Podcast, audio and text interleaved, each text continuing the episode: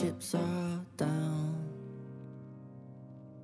Don't you go ahead and doubt yourself, cause I haven't seen you around much lately. So don't do nothing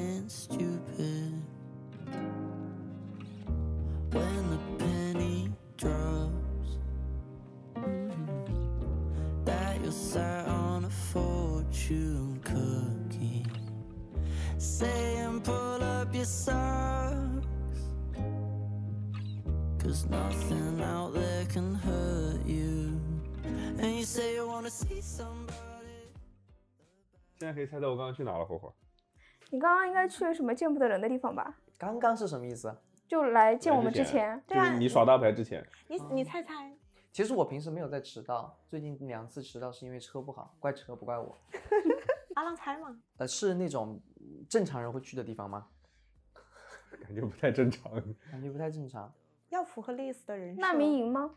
相关，但并不是难民营。历史的人设跟历历史的人生有关系。他肯定去拍照了嗯哼，他拍照，啊，是不是就是呃跟跟朝气有一点关系？啥呀？这就是我的人生。我以为你最近在做朝气这一块，别 瞎扯。因为那天我们不是他在问我嘛，说科隆的那个就是一个巨大的妓妓院儿啊妓院妓院儿妓院 儿叫什么名字？我是以为他去潇洒一下。我去那里只是因为那个妓院的楼被刷成了粉色的，然后上面还有很多霓虹灯，所以我想拍照片。嗯我信了。所以完了吗？没有啊，我真的就是拍了个照就走了。我情人节晚上还在我朋友家沙发上睡。刚才去了一个毒品窝点，其实离这里很近，可能走路过来也就二十分钟的样子。杜塞呀，咋？在杜塞，在杜塞烛火的背面。你哦是怎么知道的呀？我就是路过那里，它是一个建筑工地，一个很大的一片空地挖平了，然后那个建筑工地它是离旁边的马路是有一个很高的落差，就是看那个建筑工地的时候，我发现它有一半是在修的，但另一半是完全空掉的。就是按照习惯来说，我在想那里应该是空的嘛，但是我发现有很多人在底下就走来走去，但我一开始下意识以为他们是建筑工人啊，或者说是一些相关的工作人员，但发现他们穿都是平常人穿的衣服。发现它有一个有个 pattern，就是有个模式，它就会有一个人从很远处的一个入口，就是走走走走到我脚下，因为我当时是在那个落差上面的，他会走到我脚下附近，就是我看不到的地方，在那个墙角里面走进去之后就消失了，然后大概几分钟之后他又会出来，又慢慢走回去，摇摇晃晃走回去。然后我当时也不知道它到底是个什么东西，我就找到绕到那个入口那里，就绕到另一边，然后想下去看看。一绕到那边，我就发现门口坐了特别多在那边抽大麻的人，然后在那边抽烟边聊天。然后我背着一个大包和三脚架，所有的人就盯着我排排队注视着我。然后我下去的时候，刚好碰到一个黑人小哥，他问我要烟，然后我就给他卷了个烟抽，然后他就跟我说让我快走，说这里有 mafia，说这边是卖 coke 和有就是海洛因的地方。嗯，可乐。对，然后还跟我说有有，就是说他们有枪什么的，看到你有这个 What？对他看到你有三脚架的话，就会可能会那个。他其实他可能是说好心说想让我离开这里嘛，因为他问我是来干嘛的，我说我只是想来拍一下这个建筑工地，嗯然后他就让我快点走嘛。我就是好奇心已经上来了，已经克制不住，然后我就自己有过去看了看，但是我没有进去。然后在那个墙角那里搭了两个非常大的帐篷，完全用黑色的油纸布包起来，完全看不到里面是在干嘛。就偶尔就会有人进去，我在旁边徘徊，然后到一个角落拍照。我拍着拍着的时候，就有一个年轻人往我这边走，然后我当时以为就是里面的人看到我拿相机什么的，就可能会来跟我说话什么，或者有意见什么，但其实不是，那就是一个刚刚买完毒品的一个年轻人。我看他整个人还精神非常的正常，就是好像还很活跃、很开心。然后过来我还跟他打了个招呼，他也很很很热情的回应我。然后他就走到我后面，就我背我背后三步路的地方，蹲在墙角开始吸。就特 特别离谱，真的拍照，然后我就一边拍照一边观察他，你知道吗？他完全不在乎我的，他就在那边就开始吸血，然后吸完之后他就走了，我刚好我照片也拍完了，我也就走了，然后正好在我准备离开那里的时候，我碰到有一个穿的貂皮大衣的一个中年女人，就你跟里面所有的买买毒品的人画风都不一样，因为我感觉买毒品呢，要不就是一些年轻人，就穿的好像就是卫衣啊这种 sneaker 啊这种比较年轻人的装扮，要不就是那些看着有点颓废的中年人。但那个那个女人就是感觉容光焕发，就是身上很多珠宝，然后还穿着貂皮大衣，提着一个大皮包，然后从里面走出来。嗯，一路上骂骂咧咧的，不知道在干嘛，就觉得好像神志有点不正常。然后我那个时候刚好在旁边那个山坡上面，一个有坡度的地方，架好了摄像机，准备拍那个就是建筑工地。然后他刚好走进那个镜头，我在想要不要把他也拍进去。就在那个时候，从路口地方也走过来一个年轻人，他们两个直接在那里吵了，就开始吵起来了。吵了两下之后就开始打架，然后我就把那张照片拍下来，他们刚好在那个照片里面。然后我不知道他们是遇到什么问题，就是我因为我离得比较远，但是我能听到他们是关于钱的方面，他们有一些争吵，赌资没谈拢。有可能。但是我看到这个情况，我就拍完照片了，我就把相机一收，我就就走了，然后我也没有管他们。然后但是在我正好出来的时候，又发现了那个有一个全身都是纹身的一个大汉，特别壮的一个大汉，然后。有一个女的，可能是他女朋友，裸的上半身，然后再给他用用针注射，再给他的手臂注射。他们两个都是裸的上半身，然后就两个人都是全身都是纹身，然后再给他打药。这个故事这么长啊！我没想到这么长，说了说了五分钟。因为主要是我觉得蛮蛮惊讶的，就是在杜塞市中心的位置遇到这样的事情。我之前还在杜塞火车站那个楼梯那看见有人打针，他就坐那打。众目睽睽之下，但是但是我们从来没有见过贩卖毒品的地方，你知道吗？因为那就是一个他们所有的人进去那个屋，虽然我没有看到，但是其实大概我在那边待了有半个小时、一个小时，我也知道他大概运作的模式是什么。那个女的很可能就是贩毒的那个人，然后他们就是一些人，他们知道有这个地方，然后他们就走就进那个帐篷，然后帐篷因为它完全就是外面根本看不到里面是发生了什么的。所以他们就在里面进行交易，然后交易了之后，他就出来之后找旁边随随便便找一个墙角就把这个药打了，要不就把这个药给吸了。就我第一也是我第一次碰到这种，就是真的贩毒的人。然后因为其实德国吸毒的人还是经常碰得到的，但是这种聚集在一起的地方是我第一次碰到。有遇到过他们贩卖毒品的吗？我遇到过找我。问我要不要卖买大麻？对，这种是有这种比较多，这种比较常见。对，因为大麻其实说实话，在德国很多人已经不当一回事了。对，其实说实话，其实刚刚你你的那种情况，我不太怕那种，就是吸毒的人。比起吸毒人，我更怕喝酒喝多的人，因为我觉得喝酒喝多的人的攻击性是比较吸毒的要强的，而且吸毒的人一般比较仙儿，感觉一脚就可以直接把他踢飞。但那种喝酒喝多了的话，就。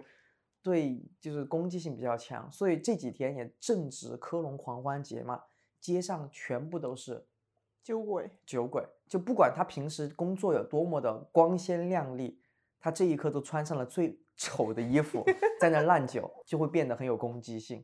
我就感觉好像他们就是好像很有压力一样，一定需要这样一个节日来释放自己。因为我觉得像狂欢节这种节日，我是找不到它这个节日的意义所在，因为它是个历史节日啊。因为它最开始的时候，狂欢节只是给贵族享受的，就是富商和贵族享受的。嗯，然后经历了几次战几次战争之后，包括之前法国统治科隆那段时间，它开始慢慢变得平民也开始享受了。然后其实现在的狂欢节是非常 civilized，就是最开始的狂欢节它是真的狂欢，就是里面的人都不是人的那个状态。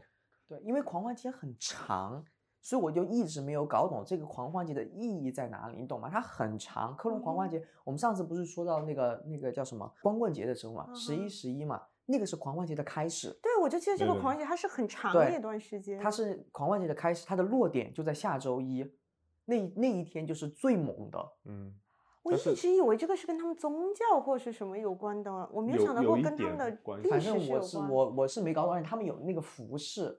然后我觉得很丑，很奇怪，一个就是一个尖尖的帽子，那个帽子，嗯嗯，对，它其实跟他的王权有关吧，因为在玫玫瑰周一的时候，他们会选出国王、皇后和王子，对对，所以它其实是更多的像纪念一下这种传统一样，就现在德国已经没有这种东西了，居然是有中文翻译的呀，或者 Montag，叫什么？就叫玫瑰玫瑰玫瑰周一，玫玫瑰星期一的妈呀！但它就是这样，他就是这么翻译的，它就真的就这么翻译的。因为这几天科隆城市就整个变样嘛，像大学他们都用铁栏杆嗯把大学全部围起来了，为了安全，为了安全就是不要大家进了，然后把把草坪全部都糊上了，因为怕到就到处就弄坏草坪嘛。嗯像昨天我不是在群里给大家分享了那个分享了那个新闻嘛，科隆本地的新闻，就是长隆那个叫长隆还叫兴隆我忘了，就在科隆呃的另一个叫什么另一个中中超，可能是在呃 Go Asia 之前比较火的一个中超，现在变成有点像 Outlet 那种，嗯就像批发的。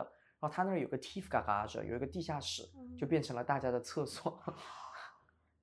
地下室是嗯谁都能进去的应该公共是没有地下室。封好，应该是没有封好，所以就被大家来上厕所，就看到了 德国人这种疯狂的一面。我对狂欢节一点好感都没有，很恐怖，感觉。我也觉得很看恐怖看花车呀，enjoy the time, 嗯 man. 嗯 Don't be so serious. 太，呃我觉得好危险啊！不知道为什么，就其他节日我都觉得还好，但狂欢节真的我觉得就危险系数很高。可能是因为你没醉。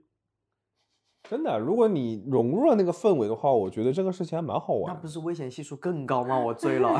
因为 去年狂欢节我没有看到花车，但去年狂欢节我去蹦迪了，它现在还是蛮有意思的，就是跟一群不认识的人，然后就在大街上但我随时都可以蹦迪啊，就不需要借助狂欢节这一个契机。但说实话，狂欢节这个确实是一个文化差异，我觉得，因为其实在国内很少有以城市为标准的狂欢节日，而且它理论上也不太可能，因为就是因为德国的城市比较小，它才有可能。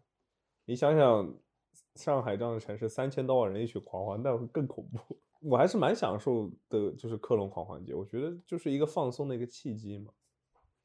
我感觉很累耶，我都没有在放松到，我都不想上街，因为街上人 太多了。人太多，而且特别嗯乱。你太理智了，我很不喜欢科隆的一个原因就是科隆人太多了，那个地方又没什么东西，基本上每次你们来喝酒都是满座。我们那天去不是也是满座嗯吗？就科隆干什么都要排队，它就不像杜塞就比较也比较宽一点稀点疏一点，对，而且科隆的街也非常非常的窄。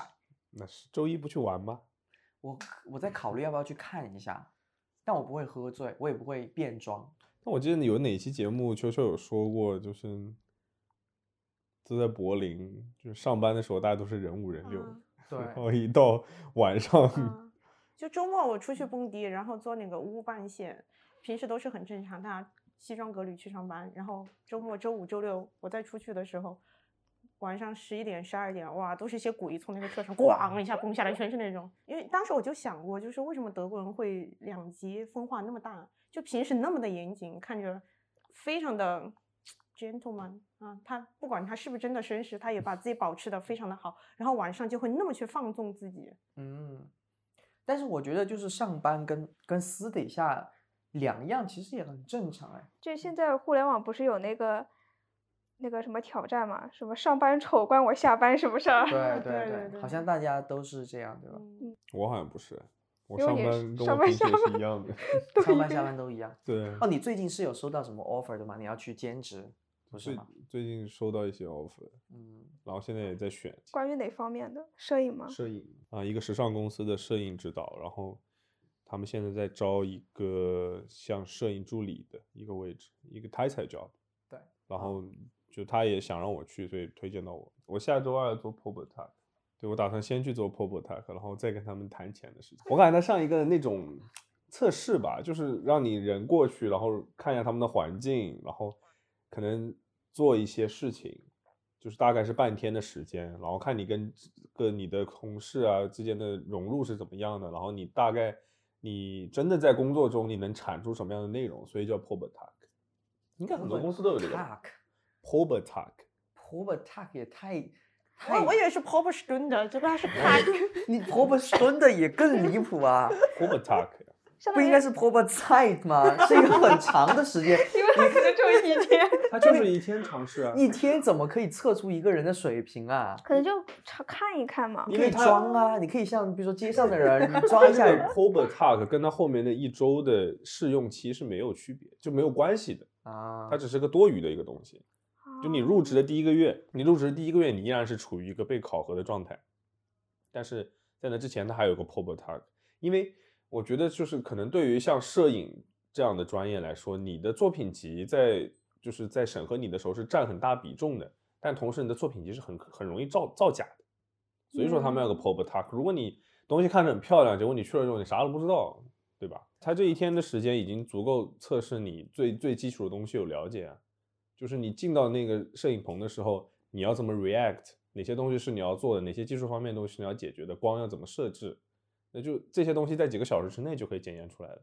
它这个一天就是其实它的意思就是完全就是想测试一下你到底是不是你作品集里说的那样，这些最基本的东西到底了不了解，还是说你去了那边你什么都不知道？那如果你什么都不知道，就没有必要给你后面的一个月跑过来试用了呀。那刚刚丽丝也就说了要打算兼职的故事嘛，包括他的那个 p r o b e t a 虽然我觉得我最近我还是很很质疑 p r o b e t a 这个东西有没有用，因为我觉得一个人隐藏自己一天很容易，包括专业上的，你可以说，呃，就是我们的工作方式可能不太一样，企业里面的工作方式不太一样。但我的意思就是说，我们刚刚有提到，呃，科隆呃，街上形形色色的人。他工作跟狂欢的时候是不一样的，对。然后我们就想到工作这一点，丽丝最近也有受到兼职的工作，我们就想说，大学生留在德国留学，兼职的经验可能大家多少都有一些，对。不管是黑的、白的还是黄的，黄的，多少都有一些嘛，肯定有黄的呀。这边那么多瓜，肯定有黄的，只是我不知道。然后我们就想说，要不要聊一下关于兼职的工作经验啊，或什么的？就我们其实每个人兼职的目的不太一样嘛。像丽丝，你刚刚说你的摄影工作是兼职摄影，就时尚拍摄嘛，嗯，所以你是为了要提升你的摄影技术，还是要了解这个产业的运行方式去打算做这个兼职？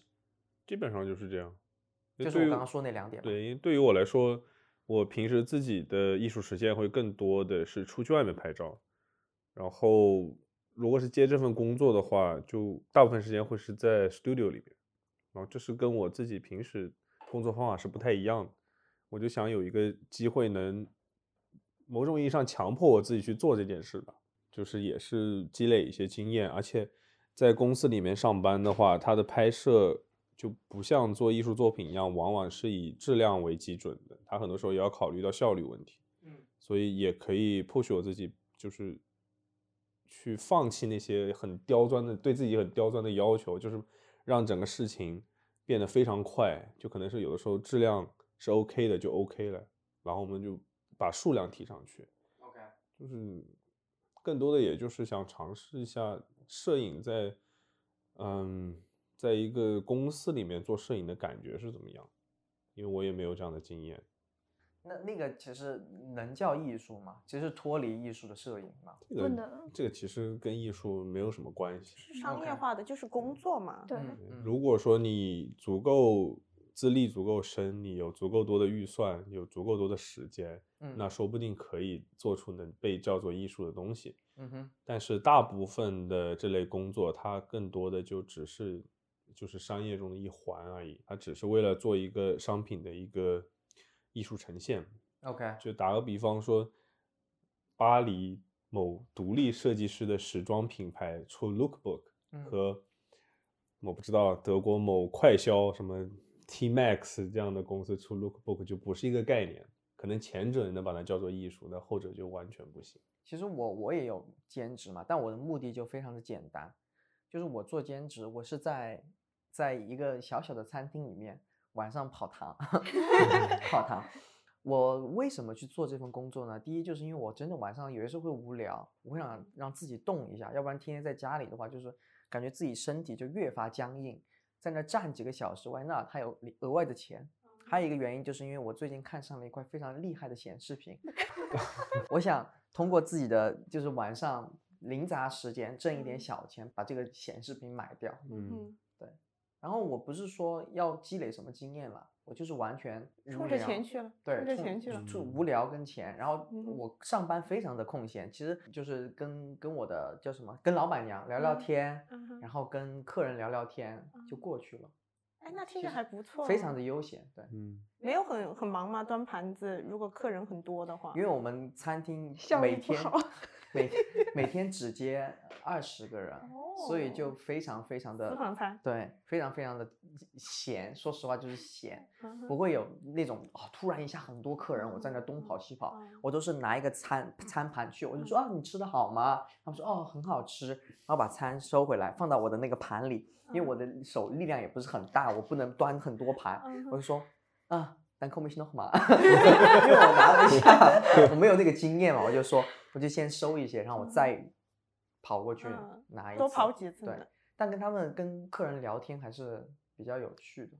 好玩吗？挺好玩的，没有压力或没有任何的都都不能说压力，没有任何的，但客人在吃饭，他不能跟你一直聊啊，只能说闲散的说。对，就是闲散的说两句，然后你跟他说两句之后，他就觉得哦，哇哦，你的服务态度真好。那每天工作几个小时啊？我不是每天，我就是呃想到了就去，哎呦，你这个工作还是可以的，还是可以的。你这是自由职业者。对，因为自由职业那个老板娘会提前给我发，就一周会问我这几嗯天有没有空，我就给她说哪天我有空，我可以啊去帮忙。对啊，就这样的一个工作模式。哎，我发现你的工作跟我的工作有点像哎，你是我是在服装店当呃 fair c o i f o r him，但 时尚买手，可以这么叫了。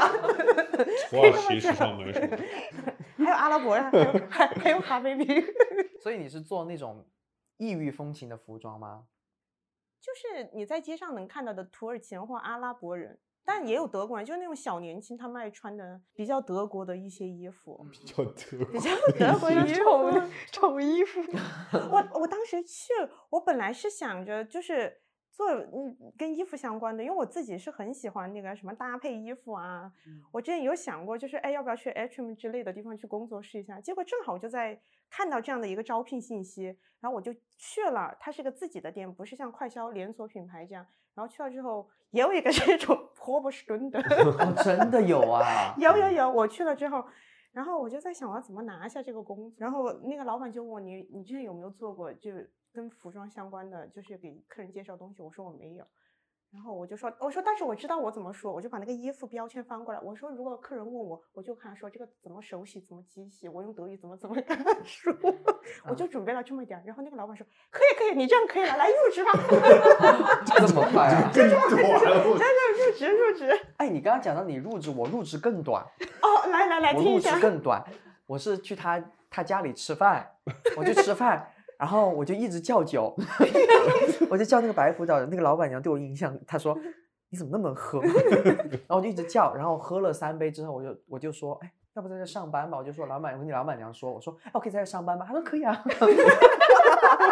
连都没有。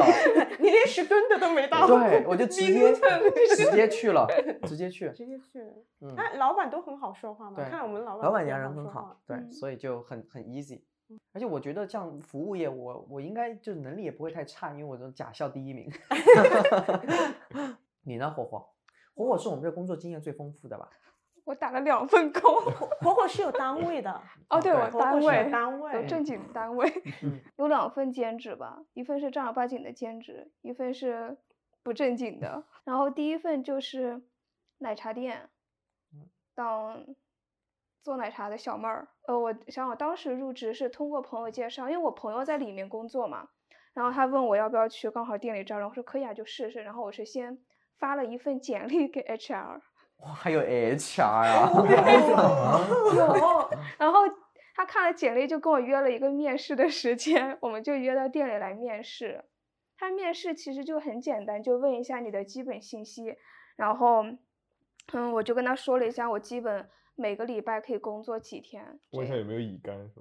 那他没有，但我们确实要提供健康证，嗯都要的，都要行业都要。对，食品行业应该是需要的。嗯然后就入职。入职之后，我们是有一个培训期的，因为奶茶你得熟悉各种茶、各种操作、各种机器以及调配，嗯，大概一个礼拜吧就可以正式入职。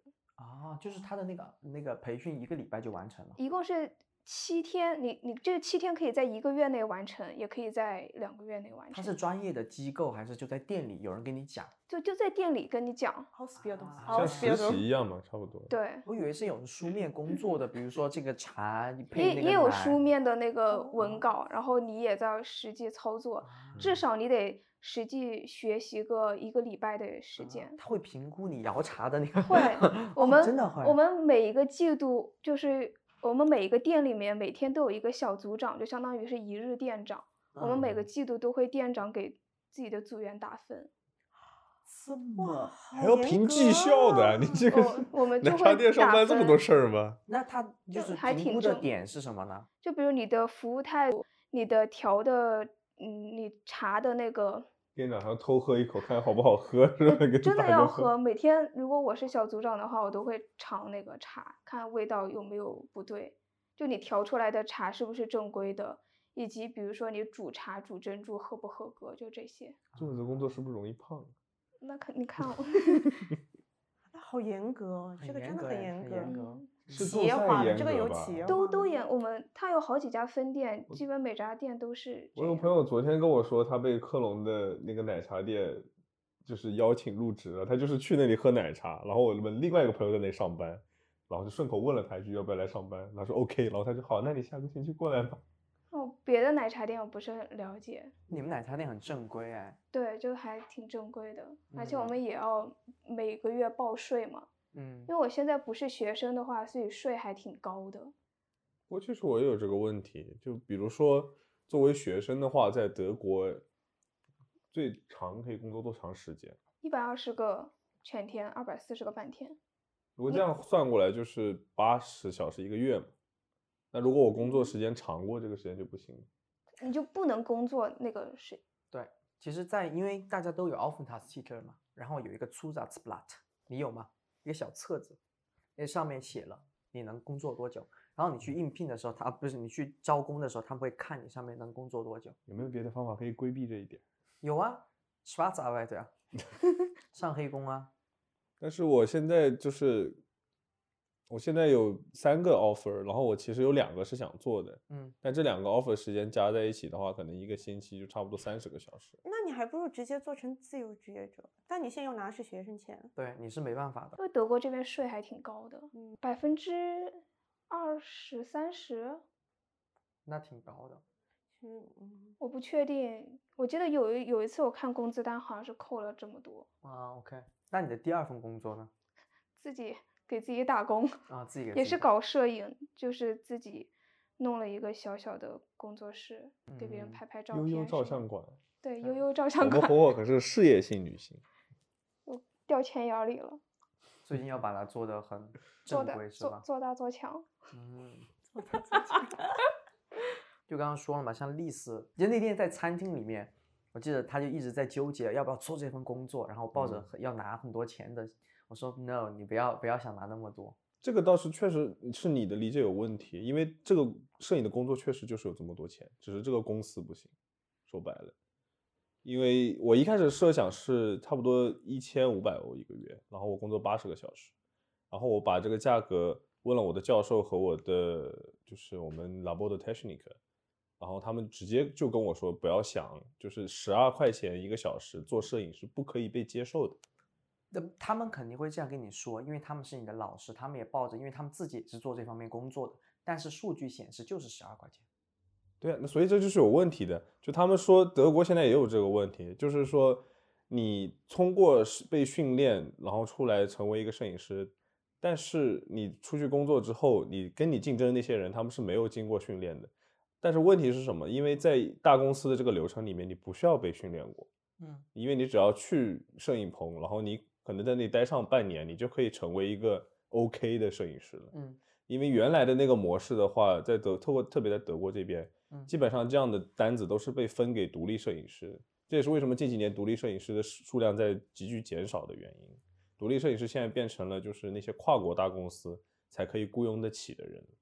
那其实作为摄影的从业人员，他们也想就是可能不想这样的情这样的情况继续下去嘛。所以说有这样的讨论，就是说如果遇到了像我这样的情况，一个一份工作，它其实呃，他可能要求的工作经验不是那么多，但是你作为一个有工作经验的人或者有学习经历的人，你去拿这么低的工资是否合理？这个就有又到了像我们之前国内经常在讨论内卷的问题，就大家都卷，嗯。然后卷到后面薪资越来越低，所以这个时候就需要一个工会，嗯，没有用啊，摄影工 会。没有，因为现在就是问题也没有解决的方式呀，而且你再加上一个兼职，你没有完成你的 o s p i r i t 其实还是要看，因为我在问了我的 t e c h n i c 之后，他这几天给我推了另外一个工作，就是一个独立摄影师的助理摄影，然后那个工作是十八欧一个小时，而且他的工作时间是非常流动的，因为他他是独立摄影师，他是跟就是一些跨国公司合作的，然后平时他的工作有的是基于 studio photography，但是大部分时候还是出去拍照，就是像接项目这样，所以他对我的要求是说，呃，你来工作的话，我可能会临时 call 你。然后临时 call，你就要做到能来，就是要非常灵活的时间。但这个待遇就会很好，而且其实能学到的东西也更多。但我唯一的担心就是它不够不够稳定吧，因为我自己可能，因为你知道，在学校有的时候可能有些计划，它往往会排到几个月之后。像我现在，我四月份、五月份都已经有计划了。那如果我突然之间接到他电话说，OK，我需要你今天下午三点钟到某个地方，那我就没有办法达到这一点，所以我也是在犹豫。我也是在这两个 offer 之间现在在做选择，因为像我说的，对我来说其实经验最重要嘛，所以说钱这个事情我没有那么在乎啊。我之前很在意，呃，这件时尚摄影的工资很低的原因，并不是因为我需要钱，就是因为我觉得他的这个工资侮辱了我。你不能，你不能我觉得不是，我觉得不，是这个样子的，不是这个样子的。因为首先你是一个相当于这个行业里面的新生，嗯你新生进去，你肯定是从最低工资，然后慢慢往上涨的。对，因为我我不知道别的行业是不是这样，因为我们奶茶店是这样，因为你一进去，你的薪水肯定是最低的。但是你就理解错了行业新生的概念，你知道，你也陷入了那个内卷我我懂你的意思，你觉得你的你的你的学业、你的经历力会更好，那你就应该去更高的平台，跟更更厉害的人去 PK。那这个时候他就会有更多的要求，他要要求你更嗯厉害。不是，我是觉得啊，因为你你作为一个新人，你就是应该会被侮辱，你就要在侮辱的过程中证明你的实力，你才能拿到价钱。你进去，你就是一个被侮辱的时候，嗯你要给他，你就拿十二块钱的工资，你给他做三十块钱的工作，然后最后告诉他，我他妈就三十块钱。内卷的人也是这么想的。没有内卷的人是他十二，天天加班给你做十二，他就是十二，他就卷死你，他就拿最低的工作，他做的贼开心。但你发现没有，你只要开了这个头，这个恶性循环就会一直继续下去，因为他永远可以以十二块钱去招那些愿意做出三十价值的人来，不一定不会，你知道吗？因为我比如说之前我一个朋友不是跟你聊过天吗？他工资很低，他拿十四块钱做非常，我觉得不是十四块钱任何人都可以做的工作，他就拿十四块钱，然后他做了一年之后，这个时候他证明自己实力之后，他有他才有资格去给别人家提嗯价，对他就才有资格说你接下来要我，我就二十二，对，你可以完全可以去再招一个人，那你又要又花更多的时间去跟另外一个人适配。他有些公司他就会考虑说，哦，我给你二十块钱，你要不要做？你要不要继续做？我们就在中间折一下。那这就是你像我自己的考量就很简单，我为你每周付出二十个小时，嗯如果你不达到我要求的薪资要求，我是根本不会考虑但。是你有没有想过你，你有相关的工作经验吗？没有啊，你有去摄影棚是工作过吗？那你觉得我那个十八欧的那个 offer 是怎么拿到的？我不是因为我知道的是什么呢？我知道我自己的水平怎么样。我当然不是说我是一个很牛逼的摄影师，但是我知道我现在这个状态在市场上应该值多少钱。然后我知道这个价值现在是被它削减掉的。但我也能理解说，OK，我去这个公司，那我可能工作了半年或者一年之后，薪资可以到我满意的那个水平。但是我不想等这么久，因为我每周每个星期我要付出两天半的时间给你的话，我会觉得这个时间会比你给我的钱更更价值更高一点。那有没有考虑过，如果以前你觉得是一般的人收了十二，然后要好一点的人是十八块，会不会是整个行业提高，所以十八块的人也可以做十二的工作？那相应的十八块的人就要要求二十三十的能力。嗯，那就是说，现在你想去竞争十八，你必须要有保守的二十到三十的工作能力，你才能去竞争。这是你们行业决定的，就就是整体的水涨船高了。但这个工资不可能水涨船高呀，就是摄摄影业像他说的一样，其实就是薪资就是在降低的。薪资降低是十八的人，现在被迫有些时候会去做十二的工作，因为二十三岁人会降下来做十八的工作，很有可能。那就是卷啊，你这个。对啊，就是卷。但是啊这种是一种行业内部的，如果它是一种良性的，大家都促使大家更好的去发展自己，再不怎么办？十二的人永远做十二吗？不是我卷是肯会的了。其实我还是想，就是比如说，我从另一个地方考虑啊，如果我是一个 Arbeitgeber，我现在要招一个 photographer，我就给他说十二块钱，你抱着你是二十的心理，或者你是多么牛逼的摄影师，我不管你，我就十二块钱，我就招进来看，然后你工作是真的让我满意，我真的很想要你，我再听你的 offer，我再去改这个价格，我才去提。为什么要以 Arbeitgeber 的思路去想这个事情？但是我是肯定不会以这样的思路去想的。但我不可能说，OK，我未来有一天会成为 Arbeitgeber，那我今天就要以 Arbeitgeber 的思路去想想这个问题。对于我来说，我只想付出我的价值，实就是给我的雇主实现我的价值，但同时得到我应得的东西。我自己的考虑里面，就是我自己的时间，就算我不去工作，它都是大于十二十二欧一个小时的，这是最简最最关键的问题。说一句非常难听的话，就是有些时候我们自己有些时候真的可能会高估我们自己的价值。嗯这是肯定的，我自己也是一知道这一点的。嗯但是我已经是在高估上面，在已经切了一刀了，嗯你知道吗？因为你要理解的一个是什么，就是对于我来说，工作这个事情是负担，嗯因为我不缺钱，嗯你嗯，知道吗？就是 哇哦，这这这是真的呀。我。我放弃我在国内的工作来德国读书，就是为了享受读书这个状态。所以你要理解的就是我的心态和你可能跟你那个朋友就不太一样。就工作这个事情一直都不在我的计划里面，我甚至是一直在逃避这个事情，你知道吗？所以说，当他跟我说十二块钱，我不管我值不值这个钱，你知道吗？我的甚至没有不管我在市场上到底是不是真的值这个钱。对于我来说，我如果花二十个小时，每个小时拿十二块钱去给你上班，我宁愿一块钱都不拿去拍我自己想拍的东西，因为我没有生存压力呀、你知道吗？我又不是说我不能做你的工作，我就饿死。我不做你的工作，我照样吃香喝辣的。我为什么要去做这件事？那 Liz 的心态是他在挑工作了，就是他在挑工作，是他他这样的他在弄。但嗯是有大，但是大部分人在求职的时候，我觉得他应该是个平衡的，就是一方面自己觉得这个工资、工资和这个工作他能不能接受，一方面也是在被选择，他也要平衡。现在聊兼职嘛，也是我觉得兼职其实是一个就是踏板嘛，就试一下行业的水，就是还没有真正入职的时候。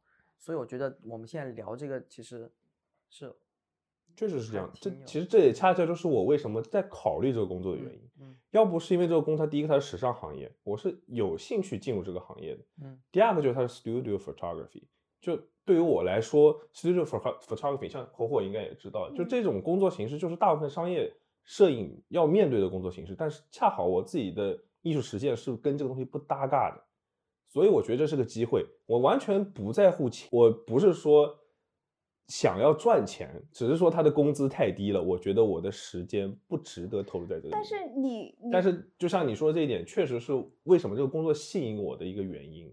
但是你刚刚说你想要的是这样的工作经历，会不会你有了这样的工作经历之后，你会对他的薪资没有那么的看重？我觉得他的工作经验上给你带来的吸引力，肯定是要比薪水上的吸引力更大。我知道，这也是为什么我其实决定去做这个 Prober Talk 嘛。就我本来是想他们发邮件跟我说去的时候，就前几天，我本来我想了差不多一天时间，我本来想直接跟他们说谈价格，就如果价格不达标就不要聊这个事儿。但是我后来想想，要不干脆就去看看，你知道吗？嗯就去看看，说这个环境到底怎么样，说这里面的同事他们到底什么状态。如有因为有可能我到了那边之后，发现他给我十八欧，我还是不想去，你知道吗？嗯所以说，我想我就去试试看。但对于我来说呢，我觉得我很在乎这个工作我喜不喜欢，然后它能给我带来什么。那现在对于我来说最重要的，就是它要在保证我的学业的一个基础上，能给我带来经验。但我其实平时是需要很多时间出去外面拍照的，所以付出的每一个小时对我来说都是损失。所以我不只只是在仅仅是在计算说我的这个付出以工资应该拿来多少回报，而是我的我的付出对我来说，可能在我的理解里面它是双倍的，你知道吗？嗯哼，所以这就是为什么我我觉得我没有办法接受这么低的薪资的原因。但是薪资是一部分，你更多的是得到了这样的经验呀、这个是拿薪水换不了的东西。所以就是我刚刚听了，也觉得其实你自己的观点，其实在跟你自己的观点打架，嗯就多少我感觉会有一些。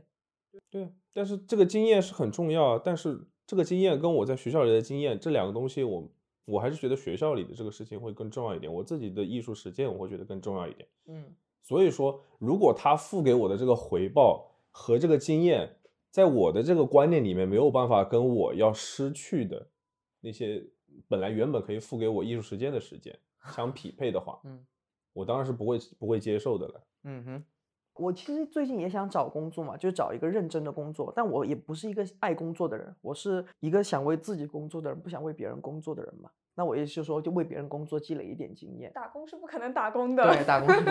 他最近还是说，哎，要不就就 就打打一下工吧。没办法。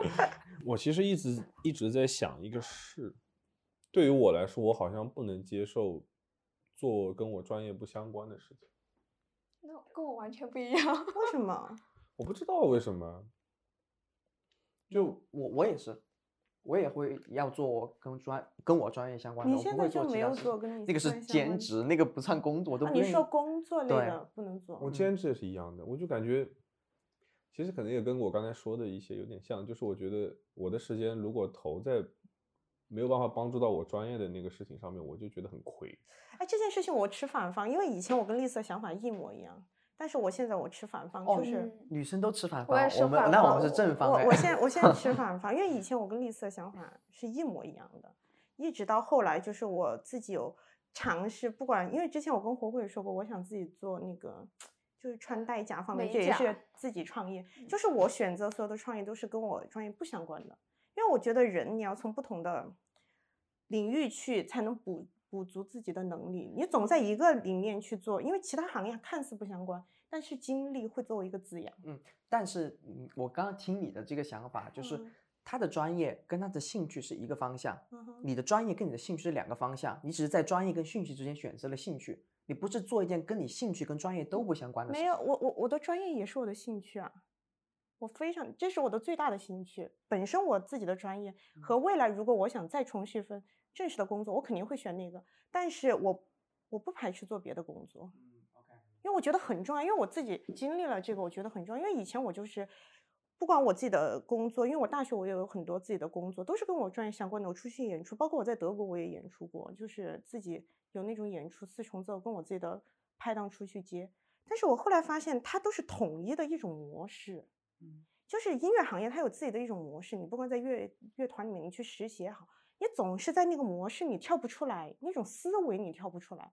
有些时候你去尝试点儿别的行业，哪怕我只是去卖衣服，但是你会去看你是怎么卖衣服的，你会去观察你的老板是怎么去运营这个店的，它是不一样的。嗯然后再换过来，假如说我想去做穿戴假货我想卖一些饰品，去那个二手市场开个自己的小店，那我的身份又不一样了，我变成了一个经营小小的经营者。我我三个都是三个完全不同的态度，我在想不同的事情，但是我最后发现殊途同归。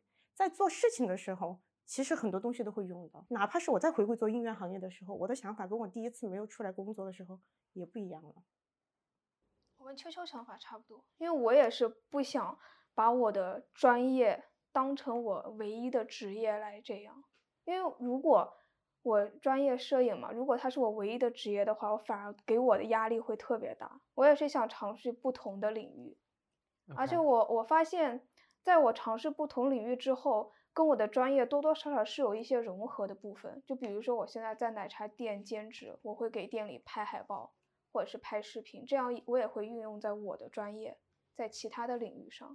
你这个就是被被利用被剥削了你 就是纯纯被利用被剥但削。是你拿着服务员的工资，没有啊这个额外的薪水哦，啊 这是额外的薪水，在想什吓么呢？我一跳。我就是想未来就做媒体工作，我就不会想说我要去做其他的工作。就因为媒体其实很大，里面有很多选择的空间。对，这个确实也是。我但比如说你做媒体，然后你尝试去公司里面，你看一下管理层或者他怎么去运营公司，回来你再运营你的自媒体，你一方面是专业技能，一方面是一种管理，它是不同，就是你要运，你真的想运营一个东西，它的角度有很多，嗯你不能说我只依靠某一块，它是几块木板最后才堆成了一个水桶。反正这是我个人的观点啊。但我觉得在做设计的时候，其实有遇到像你说这种情况，就因为我之前会做顾问嘛，然后还有做空降设计嘛。那其实，在那个过程中会更多很多别的就是不同产业的，然后还有不同部门的人打交道嘛。但给我的感觉就是，我觉得在一个大方向里面去做它的分支是可以的。比如说我做设计，我可以去接触他的咨询，然后我也会经常跟他们的市场部的人沟通。我觉得这个是没有问题的，但是我感觉一旦超出了这个大方向，我就不太想做了。就如果做做摄影的话，我也可以给不同的公司做摄影，嗯，但是一旦这个这个工作就是调出摄影的边界了之后，我就没有兴趣。嗯，我还是个靠靠专业获得快乐的人。但我不想，因为我我记得我临近毕业的时候嘛，嗯，我就要刻苦钻研我的专业，但那个时候我就会觉得非常的痛苦。我的专业首先它是我的兴趣，如果把我的我的兴趣变成了一个谋生的一种必不可少的本领之后，嗯，反而会失去了我对它的这种他兴觉得趣。兴趣有降低，因为变嗯得对又爱又恨，你是觉得有这种对感觉在里面？这样的话，我就嗯只能通过它去谋生，这样他兴趣可能就没有了。嗯这个确实是。嗯，我觉但得是迟我觉得这早的事情。我我觉得这个是个很正常的事情。对，所以我就想发展一些副业。我我我是我个人是觉得，比如像我自己的专业是音乐，包括我有身边有很多朋友或同行，我发现他们有一个共通点，就是不管这个行业就是音乐能不能给他挣钱，他们都非常的束缚，不管他们自己内卷也好，就是这个行业内部内卷也好。比如说他是学音乐出身的，他最后有一天他要靠这个来吃饭。你你除了说你当演奏家，哪怕我们现在就说你已经当了演奏家，还是这个问题。如果演奏家你现在是传统行业，你就会被经纪公司剥削，你的音乐公司、唱片行会剥削你。那现在很多就是，你作为一个演奏者，你作为音乐家，你不会传销，你就什么传销，你不会宣传自己，就不会包装自己，那你就是是会被传销 就是就是你不会包装自己，他没有那种社会上去生活的本本领。就是我感觉他在一个圈子里太久了，他就没有跟市场怎么去做这个融合，就是从经济的眼光，从消费者的眼光怎么去看，他永远都是在一个角度去看这个问题，他不会从多方面角度。我有认识一个朋友，就是他自己的专业非常的好，但是他在他很小的时候，他就去不同的公司工作，可能是跟音乐相关的，比如去他去美国最大的琴行工作，他跟总裁他们的总裁当他的随行助理。他自己拉琴拉的非常的好，然后他回来之后，他现在在乐队工作，但是他他突然有一天他跟我说，其实没有那么想做乐团了，他想自己创业，但是也是跟音乐相关的。但是我就发现，在他自己再创业的时候，他所有的角度已经跳脱音乐了，所有滋养他的东西都是他出去跟市场打打过交道之后回来，他完全作为了一个商人的眼光去处理这些东西。那就说他的音乐所有东西已经变成了一种资本的流通，他看的他看音乐的角度跟我们的角度完全是不一样的。但是只有这样，才适应这个社会啊！你的东西如果永远不脚踏实地，永远都在空中飘着的呀。对我就是觉得好像这种，比如说音乐或者艺术都好，嗯，你最后还是要靠向资本，要不然你就是流浪汉，就是你刚刚看到那种嗯这种打针的那种，最终就变成打针，然后脑子里都是都是 天花乱坠的东西。那我的想法又不一样，我就是觉得说，就我不否定这个是事实，但是我总觉得我还是抱一点幻想吧，我希望不要走到那一步。因为我觉得这个前段时间我看到一个那个新闻，我觉得非常的痛心。就是说，如果你做一个演奏家，你要被，就是你做一个音乐行业从事，我们不说是你是唱歌的也好，怎么样也好，就是说你的经纪公司、你的经纪人或许会提提成，你的收入提百分之七十五，他给你一个什么东西？他就给你个名望，就所有社会上对你的名望啊，你觉得很虚荣，就是满足了你的虚荣心。但其实资本的运作，它就是给你个空头，然后他把其实所有的他得到的东西都给你抽走了，你就是个摇钱树。那换句话来说，你没有足够的市场资本的时候，他不会选择你，即便你的专业那么的好。因为决定你的市场价值的可不只是你的专业，不只是因为每个人他的听众口感都不一样，能走到那一步的人都很优秀，他为什么要挑你？这个时候你能带来多少的流量就变得非常的重要了。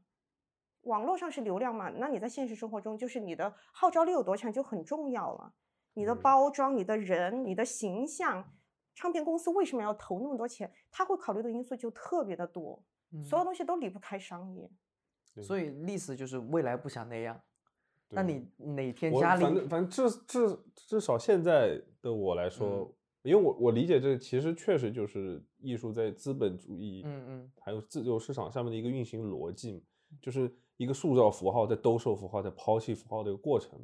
但是我现在还是对这个东西有幻想，就是我的那些 hero 啊，什么 Alex Source 啊，还有像霍德卡呀、就对于他们来说，都像那种世外仙人一样，你知道吗？就现在我还是沉浸在那样一个幻想里面。OK，我的作品就是一个最完美的状态，可能它不需要给我带来多少的名望或者金钱，它只要保证它的纯粹就 OK 了。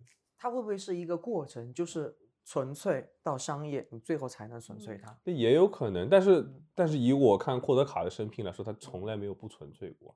就这就是一个已经七十多岁还天天背着三个大相机在外面拍照，他有家庭吗？他没有家庭。那你未来有一个嗷嗷待哺的孩子在家里的时候，我觉得这这是个很重要的问题，因为我不知道你们的行业有没有出现一个现象，像音乐行，特别是古典音乐行业，会出现一个现象，就是你会发现出季的人，就是发迹的人年纪越来越小。嗯，发迹是什么意思？发迹就是你的事业发迹，他们要求的对你的出道就是啊你发迹他对你的年龄要求会越来越小。其实这个就是个剥削。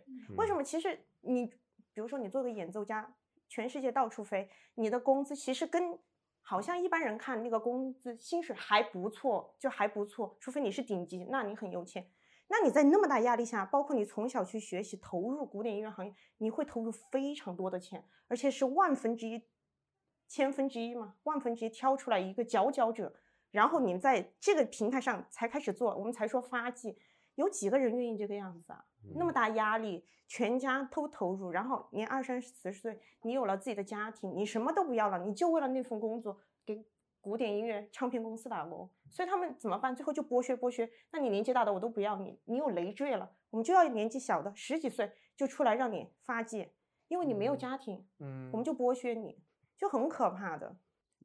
但我有时候觉得说，就是因为你没有办法否认，作为一个，就不要说艺术家吧，作为一个个体，你总是被你背后的各种资本在剥削，对吧？你作为一个艺术家，你的作品，它不管是一场表演，或者是一本摄影书，或者一场展览，它的门票钱，它所有的那些收入，只有一小部分是留在你手上的。但是就可以，please call me naive，你知道吗？但是我觉，就现在的我来说，我可以接受这一点，只要这个作品是我满意的，你知道吗？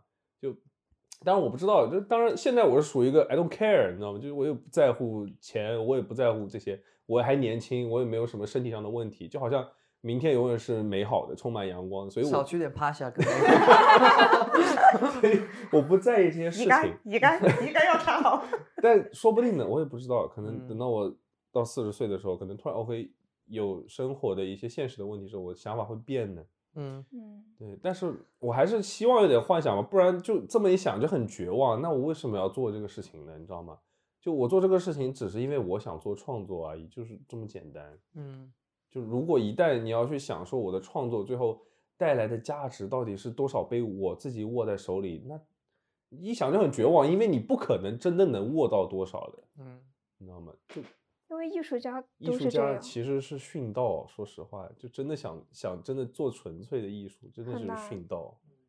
因为你总得回归现实，你总得养活你自己，你纯你光靠你作品，光靠你自己的那份热爱，你很难有收入。而且，如果你真的一直游离在，就像秋秋说的这样的一个游戏规则，你一直游离在这个游戏规则之外，可能到最后，别人看你不觉得你是个圣人啊，觉得你是个神经病。但如果他的心理足够强大的话，我想他也不会在意这个事情。嗯，但这只是我现在的一个幻想而已，你知道吗？就我觉得人还是有愿望，不然跟咸鱼有什么区别？因为我其实不说工不工作，我就想成为一个普通人，我想再嗯普通不过，我不想在任何地方出彩，嗯哼，我想做一个非常简单的工作，我宁我宁愿被剥削，但他不怎么怎么剥削我，德国的制度也在那儿，你加班就是要给我钱，我就是要拿到我的假期，那我在假期的时候就可以干我自己想做的事情，跟我自己喜欢的人去做所以你这种思想只适合于在国外。对我就是觉得我回嗯不了国，对因为回国就会被卷死。对，国内卷死了。但我我觉得我接受不了生这样的生活，倒不是因为制度的问题，而是我自己心态的问题。对，我就是我们刚刚就是说，我们两个的心态可能就是在这一方面有些不同。就我感觉，我如果成为一个普通人的话，我会很快就厌倦这个生活，然后我就马上想去做一个不普通的人。嗯，对就，是我没有办法说接受我的未来的生活都是一直是很 routine 的那种感觉。嗯我觉得类似可以趁现在没有什么生活压力、经济压力，可以多做你自己的创嗯作。对等你以后万一有了自己的家庭，你更多的就是回归家庭里。觉得你在诅咒我？不是诅咒你，说来这是一个，事实。啊说来说去就是诅咒历史，不要不要遇见那个女孩，遇见遇见那个女孩就会把她从她天上拉下来。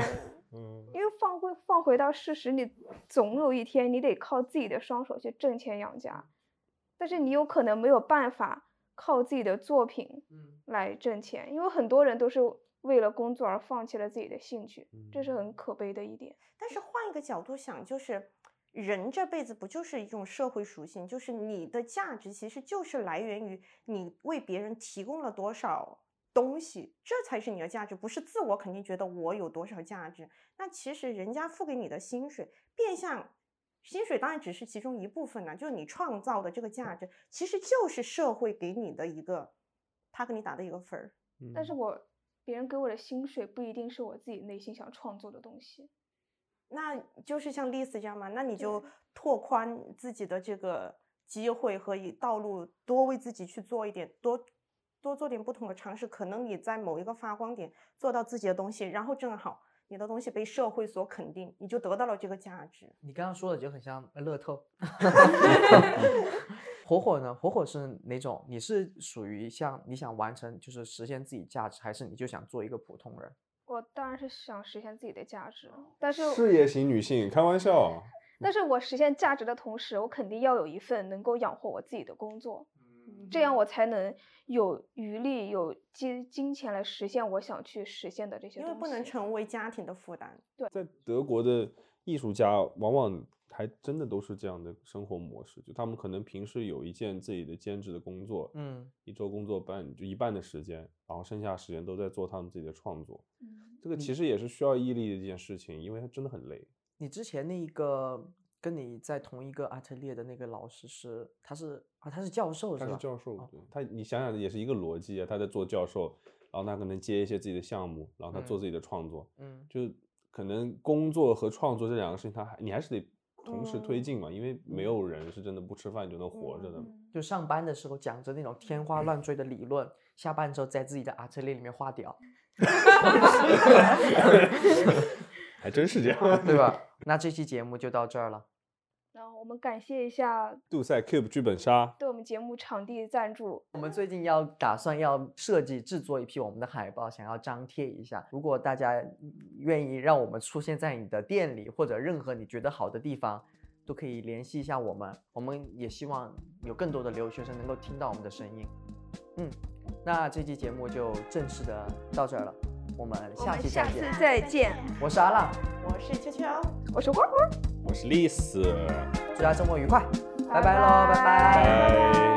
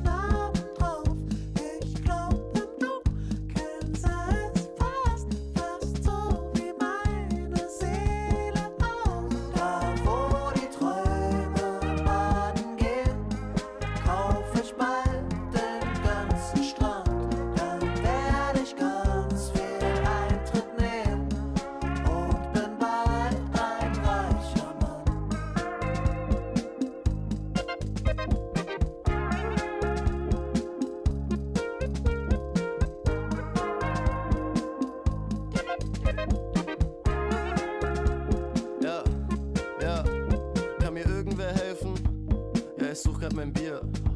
Ich vermisse es so schrecklich. Es war doch gerade noch hier. Ja, alles was ich liebe macht mich krank. Ich glaub, dass ich's alleine nicht mehr pack. Ich glaub nicht mal durch diese eine Nacht, ja. Ich glaub, Gott ist ein Zapfern, doch er hat mich fallen lassen, als ich seine Hand nahm, ja. Ey, papalapap, such meinen Sinn in einer Pappe und reiß ab. Sonnenbrille auf, ja, ich fühle mich kacke. Steh vor meiner Wohnung, Schlüssel in andere Jacke, ja. Renn ich halt auf der Straße, aber da bleibt eine Frage, ja. Ist mein Bier, Dicker? Ich fick mein Leben, ich ficke den Schiedsrichter. Ich schieß ins Aus, Dicker, ich bin sehr zielsicher. Lächle dich an, denn das liebt jeder. Guck in den Spiegel, ich war auch mal niedlicher. Schreie den Barmann an, das ging auch mal friedlicher. Da wo die Träume